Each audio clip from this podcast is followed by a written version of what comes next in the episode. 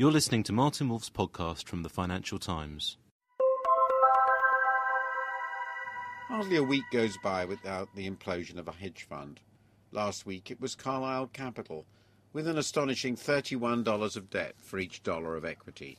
But we should not be surprised. These collapses are inherent in the hedge fund model.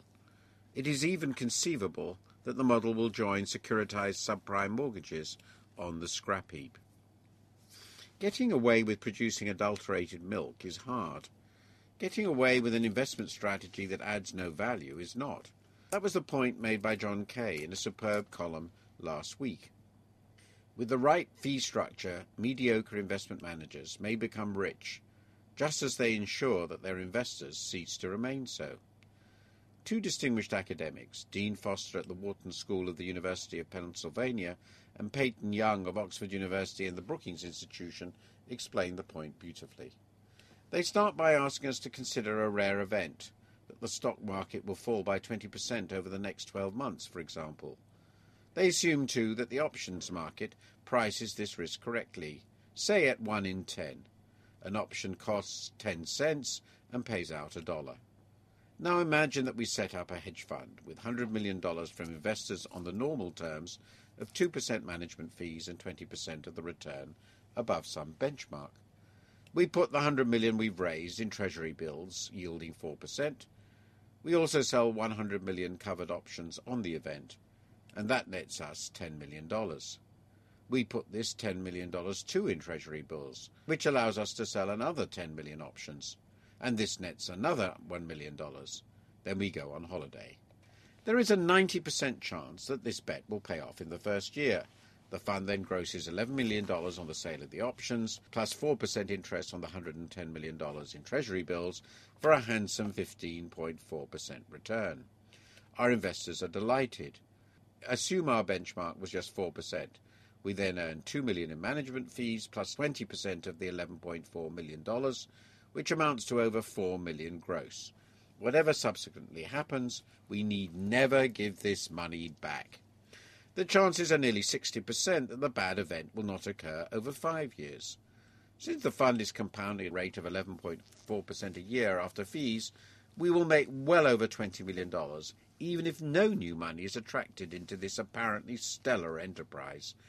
In the long run, however, the bad event is highly likely to occur.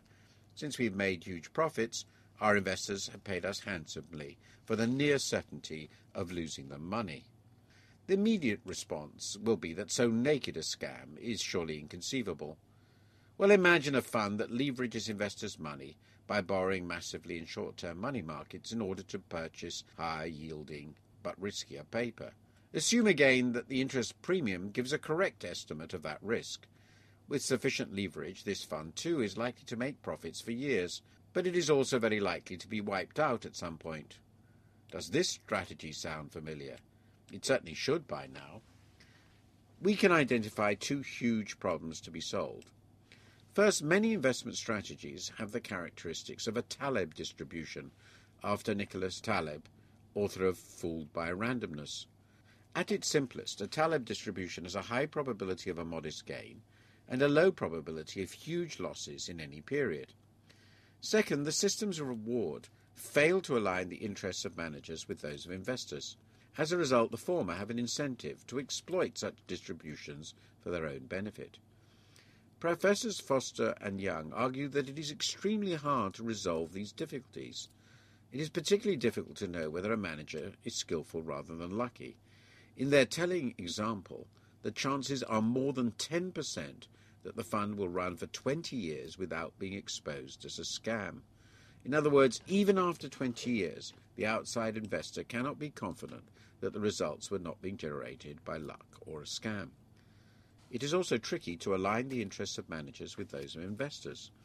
Obvious possibilities might include rewarding managers on the basis of final returns, forcing them to hold a sizable equity stake, or levying penalties for underperformance. None of these solutions can solve the problem of distinguishing luck from skill. The first also encourages managers to take sizable risks when they are close to the return at which payouts begin.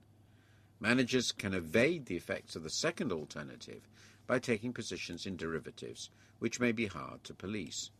Finally, even under the apparently attractive final alternative, it appears that any clawback contract, harsh enough to keep unskilled managers away, will also discourage skilled ones.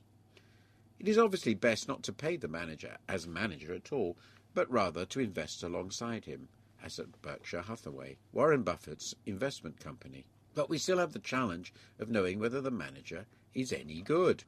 We know this today of Mr. Buffett, but 50 years ago, that would have been very hard to know. What we have then is a huge lemons problem.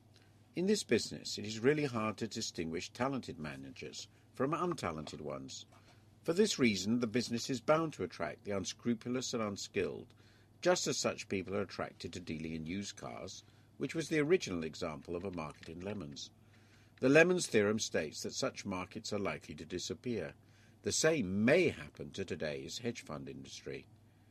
Now consider the financial sector as a whole. It is again hard either to distinguish skill from luck or to align the interests of management staff, shareholders, and the public. It is in the interest of insiders to game the system by exploiting the returns from higher probability events. This means that businesses will suddenly blow up when the low probability disaster occurs, as happened spectacularly at Northern Rock and Bear Stearns.